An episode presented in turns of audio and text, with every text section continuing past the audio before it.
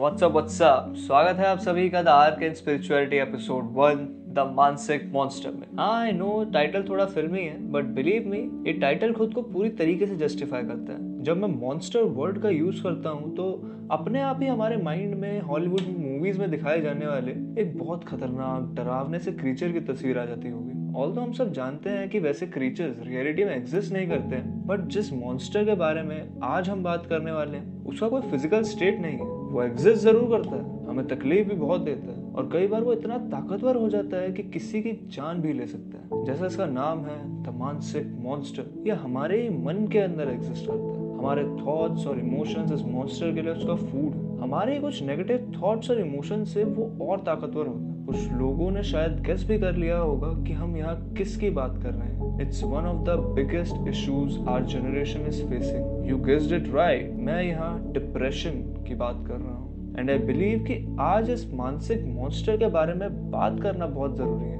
क्योंकि इसकी सबसे बड़ी ताकत यही है कि इस पर बात कोई नहीं करता। आपने मे भी कभी डिस्कवरी या वाइल्ड लाइफ चैनल पे किसी सांप को अपने शिकार पे अटैक करते हुए देखा होगा। वो कैसे अटैक करता धीरे धीरे, बिना किसी की नज़रों में आए, अपने शिकार के पास पहुँचता है और एकदम से उसको खा जाता है। ये मानसिक मॉन्स्टर भी अपने शिकार पे बिल्कुल इसी तरह साइलेंटली अटैक करता है। ये मॉन्स्टर पैदा होता है सिर्फ़ कुछ नेगेटिव थॉट्स से। ये शुरू में इतना ताकतवर नहीं होता बट धीरे धीरे हमारे थॉट्स और हमारे इमोशंस को यूज़ करके हमारे सबकॉन्शियस माइंड को ओवर पावर कर लेता है। हमें से बहुत से लोगों ने कभी ना कभी इस मानसिक मॉन्स्टर का सामना किया होगा और इसे हराया भी होगा।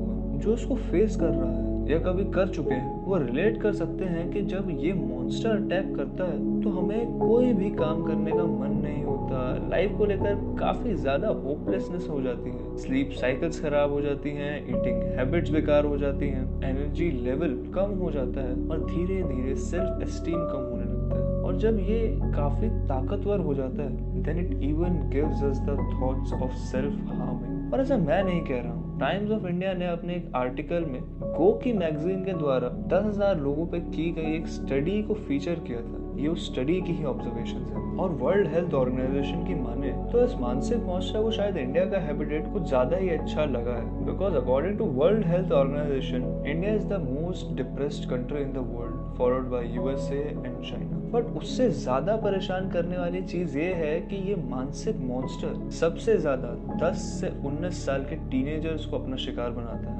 हर छह में से एक टीनेजर इस मानसिक मॉन्स्टर इस डिप्रेशन से लड़ रहा है। इस एज में क्योंकि इंसान का इमोशनल क्वेश्चन थोड़ा वीक होता है तो उनके मन में नेगेटिव थॉट्स जैसे डर एंजाइटी स्ट्रेस और सेल्फ हार्मिंग थॉट्स आना बहुत ज़्यादा आसान होता है। And it is a major issue because 15 से 19 साल के बच्चों में suicide is the third leading cause of death सुन के थोड़ा डर लगता है ना? वेल यूनियन हेल्थ मिनिस्ट्री ने इस कोविड 19 के टाइम पे एक तीन पेज के नोट में मेंशन किया कि जो लोग इस मानसिक मॉन्स्टर इस डिप्रेशन को फेस करते हैं, वो सब एक कॉमन इमोशन से गुजरते हैं। और वो इमोशन होता है इमोशन ऑफ़ फियर वो डर जो हमको एंशियस कर देता है। पैनिक कर देता है और पॉसिबली हमसे वो काम करवा लेता है जो हम शायद नॉर्मल कंडीशन में कभी ना करें। और ये डर पैदा होता है किसी नेगेटिव थॉट या किसी बुरे इंसिडेंट के बाद। कोविड के टाइम पे लोगों की जॉब चली गई पे कट्स हुए करियर को लेकर डर पैदा हुआ। बहुत से लोगों ने अपने क्लोज वंस को खो दिया, उनके जाने का गम, बहुत सारे रिलेशनशिप्स लॉन्ग डिस्टेंस हो गए, और ऐसा कितना कुछ सबकी लाइफ में हुआ या हो रहा होगा, और ऐसे ही किसी नेगेटिव थॉट या इंसिडेंट से पैदा होता है फिर और धीरे धीरे कॉन्टिन्यूस नेगेटिव थॉट्स जन्म देते हैं इस मानसिक मॉन्स्टर को। मैं इन सारी चीज़ों से काफ़ी हद तक रिलेट कर सकता हूँ, इस मेंटल कंडीशन को समझ सकता हूँ, क्योंकि देर वॉज़ अ फ़ेज़ जब मैंने इस मानसिक मॉन्स्टर का सामना अपनी लाइफ में भी किया था। It started with few negative thoughts and over thinking but धीरे धीरे मुझे पूरे दिन अपने करियर को लेके, अपनी फैमिली अपने रिलेशनशिप को लेके सिर्फ़ नेगेटिव थॉट्स आने लगे। आई फेल्ट कि मैं अपनी लाइफ के हर एक फ़ेज़ में फेल हो रहा हूँ। और ऐसे थॉट्स की वजह से जो कुछ मैं कर रहा था, वो हर काम में मेरा इंटरेस्ट खत्म होने लगा। उस वक्त ऐसा लगता था कि मुझे किसी ने एक बिल्कुल डार्क रूम में हमेशा के लिए लॉक कर दिया हो। बट उस टाइम जब मेरे पास कोई होप्स नहीं थी आई फाउंड समथिंग जिसने मुझे सिर्फ़ उस मानसिक मॉन्स्टर को मारने की ताकत ही नहीं दी, बल्कि खुद को मेंटली और इमोशनली स्ट्रॉन्ग बनाने में भी हेल्प की। उस टाइम पे मुझे सपोर्ट मिला एक बुक एक स्पिरिचुअल टेक्स्ट श्रीमद भगवत गीता से। आपने कई बार सुना होगा कि गीता में हमारी ज़िंदगी के सारे क्वेश्चंस के आंसर लिखे हुए हैं। हमारी सारी प्रॉब्लम्स का सॉल्यूशन है और मुझे बहुत खुशी होगी कि मैं आप सबसे शेयर कर पाऊँ कि कैसे मुझे भगवत गीता से हेल्प मिली अपने डिप्रेशन को हराने के लिए। बट उससे पहले I would request everyone who this कि प्लीज़ आप सब भगवत गीता को एक रिलीजियस टेक्स्ट या एक पर्टिकुलरली एक रिलीजन से ना जोड़ें। इसको एक ओपन माइंड के साथ, एक स्पिरिचुअल टेक्स्ट की तरह देखें, पढ़े और समझे। अगर आप भगवत गीता को एक स्पिरिचुअल टेक्स्ट की तरह समझना चाहते हैं तो ये समझना ज़रूरी है कि भगवत गीता एक्चुअल में कन्वर्सेशन है। एक मेंटोर और उनके स्टूडेंट के बीच की। मेंटोर यहाँ खुद भगवान श्री कृष्ण है और स्टूडेंट महानायक अर्जुन। और ये कन्वर्सेशन महाभारत के युद्ध शुरू होने से जस्ट पहले थी अर्जुन अपने साथी और सारथी श्री कृष्ण से कहते हैं कि वो उनके रथ को युद्ध क्षेत्र के एकदम बीच में ले जाए। अर्जुन अपने चारों तरफ़ देखता है और उसे हर तरफ़ अपने भाई, दोस्त, गुरु और सारे घर के रिश्तेदार दिखते हैं। आप इमेजिन करके देखो कि आप पूरे समाज, पूरी कम्युनिटी के भले के लिए काम कर रहे हो, पर आप ही के सारे चाहने वाले आपके सामने आपको रोकने के लिए खड़े हो और आगे बढ़ने के लिए आपको उन लोगों को छोड़ना पड़ेगा। जिनसे आप बेहद प्यार करते हैं। ये ख्याल कठोर से कठोर व्यक्ति को भी कमज़ोर बना देता है। इस और अपनों को खो देने के इस डर ने अर्जुन जैसे महान योद्धा, जिसके बारे में कहा जाता है कि उसने अपनी भूख, प्यास, यहाँ तक कि अपनी नींद पर भी विजय पा ली थी, उसको भी कमज़ोर कर दिया। और यहाँ पे वो श्री कृष्ण जिनको अर्जुन अब तक अपने एक बेस्ट फ्रेंड के रूप में देख रहे हैं, उनसे कहते हैं कि, हे कृष्ण, मुझे अपने चारों मेरे भाई, मेरे मित्र, भगवान समान मेरे गुरु और मेरे सारे घर के लोग खड़े दिख रहे हैं। मैं इन पे कैसे वार कर सकता हूँ? कैसे इनकी हत्या कर सकता हूँ? खुद ही अपने हाथों से, अपने ही कुल का नाश मैं कैसे कर सकता हूँ? मात्र इस ख्याल से मेरा पूरा शरीर काँप रहा है। रोमटे खड़े हो रहे हैं। पूरी त्वचा जल रही है। मेरे हाथों से मेरा धनुष छूट रहा है। आप एक बार इमेजिन करके देखिए कि उस समय वहाँ पे क्या सीन था। एक तरफ़ था रोता, डरा हुआ अर्जुन, और दूसरी तरफ़ उसको सुनते हुए त्रिकालदर्शी श्री कृष्ण अर्जुन की समस्या को ध्यान से सुनने के बाद श्री कृष्ण अर्जुन से कहते हैं कि, तुझे इस समय जब तेरा युद्ध करना पूरे समाज के लिए इतना आवश्यक है तो तू इस नपुंसकता को क्यों प्राप्त हो रहा है? नपुंसकता से श्री कृष्ण का मतलब था वो डर कंफ्यूजन और मन की दुर्बलता, जो अर्जुन को अपनी रिस्पॉन्सिबिलिटी और ड्यूटी पूरा करने से रोक रही थी। ऐसा ही कुछ हमारी लाइफ में भी कभी ना कभी हुआ होगा। आपका प्रोफेशन कुछ भी हो, आप कोई स्टार्टअप या बिज़नेस करते हैं, या फिर किसी जॉब में है, कोई स्टूडेंट या कोई सोल्जर या ऑफिसर है, या फिर आप कोई हाउसवाइफ या कोई फैमिली मैन है, हम सब की कोई ना कोई रिस्पॉन्सिबिलिटी और ड्यूटीज़ होती हैं। कई बार ऐसा हुआ भी होगा कि अपनी ड्यूटीज़ को पूरा करने के लिए अपनी फैमिली से दूर जाना पड़ा हो। मेंटली या फिर फिजिकली अर्जुन के मन में जो डर, जो कंफ्यूजन थी, वो हमने भी कभी ना कभी महसूस की होगी। अर्जुन के मन में जो डर, जो कंफ्यूजन थी, वो हमने भी कभी ना कभी महसूस की होगी। एक सोल्जर को अपने परिवार से दूर जाके पूरे देश की रक्षा में लगना पड़ता है। एक स्टूडेंट को भी कभी कभी पढ़ाई के लिए अपनी फैमिली से दूर रहना पड़ता है। अगर उस समय वो सोल्जर या वो स्टूडेंट अपनी फैमिली के लिए जो उसकी अटैचमेंट है, उसको अपनी ड्यूटीज़ और रिस्पॉन्सिबिलिटी से बड़ा फैमिली से दूर होने से मिलने वाले दुख को समझकर अपनी रिस्पॉन्सिबिलिटीज और ड्यूटीज़ को पूरा ना करे तो ना सिर्फ़ उसके लिए, बल्कि पूरी कंट्री के लिए ये बुरा हो। और श्री कृष्ण अर्जुन को भी यही समझाते हैं कि वो एक योद्धा है और उसको समाज के भले के लिए युद्ध करना ही चाहिए, जिस पे अर्जुन बोलते हैं मेरे सामने भगवान समान, मेरे गुरु द्रोणाचार्य और पितामह भीष्म है। मैं उन पे कैसे वार कर सकता हूँ? मेरे ही भाई और रिश्तेदार इस युद्ध में मेरे खिलाफ हैं। मैं उनका वध कैसे कर सकता हूँ?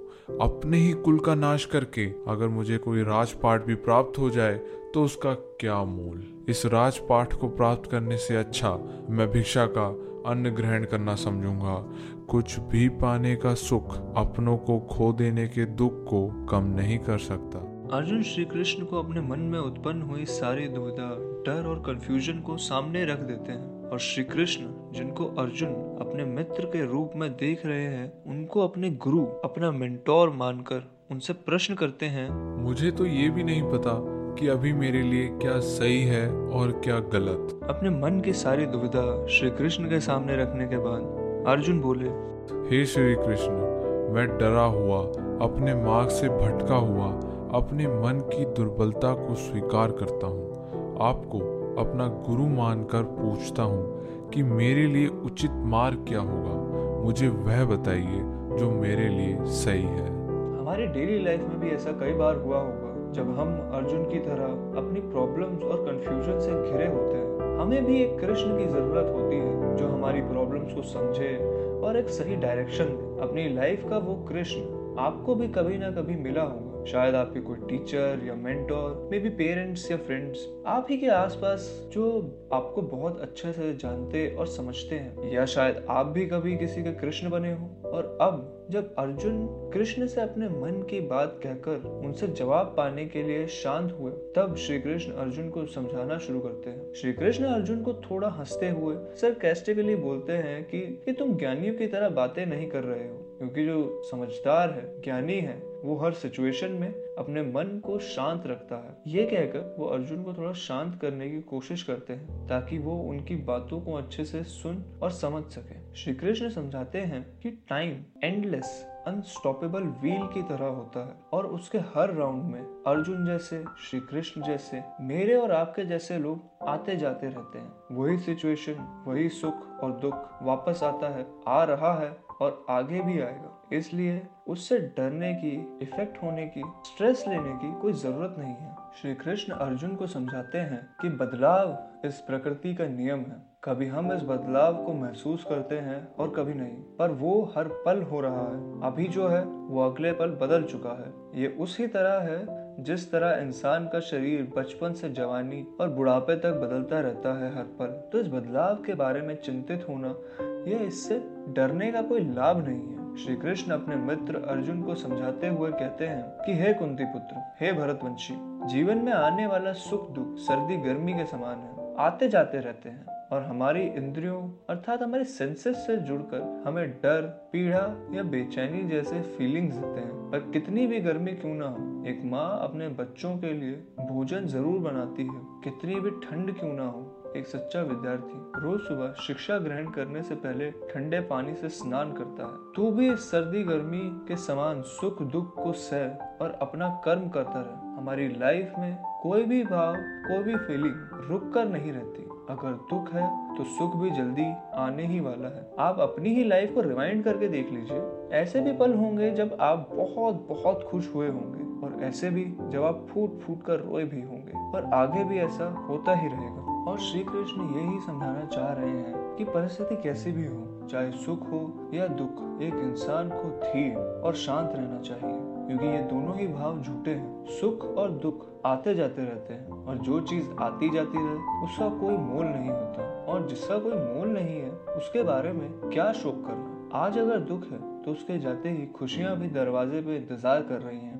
मैंने भी जब खुद अपनी लाइफ में उस मानसिक मॉन्स्टर का सामना किया तो उससे लड़के, उसको हराने में श्री कृष्ण की इन कुछ लर्निंग्स ने मुझे बहुत स्ट्रेंथ दी। दोस्तों, अपने जीवन में भी अगर हम अपनी डेली लाइफ की प्रॉब्लम्स कठिनाइयाँ जो धीरे धीरे हमको डरा कर हम पे हावी हो जाती हैं और एक मानसिक मॉन्स्टर का रूप ले लेती हैं। उन सारी प्रॉब्लम्स का सामना अगर हम श्री कृष्ण के इन कुछ लर्निंग से करें तो डिप्रेशन जैसे एक मानसिक मॉन्स्टर को हराने में बहुत सारे लोगों को आसानी होगी। आई होप हमारी ये छोटी सी क्रिएशन से आपको कुछ नया, कुछ पॉजिटिव जानने को मिला होगा। आपको इस पूरी क्रिएशन में जो भी पार्ट अच्छा लगा हो हेल्पफुल लगा हो तो कमेंट सेक्शन में ज़रूर मेंशन करें। अगर एक भी इंसान ऐसा होगा जिसको अपनी लाइफ में मौजूद मानसिक मॉन्स्टर को हराने में ओवरकम करने में इस क्रिएशन की वजह से कोई हेल्प मिली हो तो हमारी टीम के लिए ये सबसे बड़ी सक्सेस होगी। थैंक यू फॉर वॉचिंग जय श्री कृष्ण।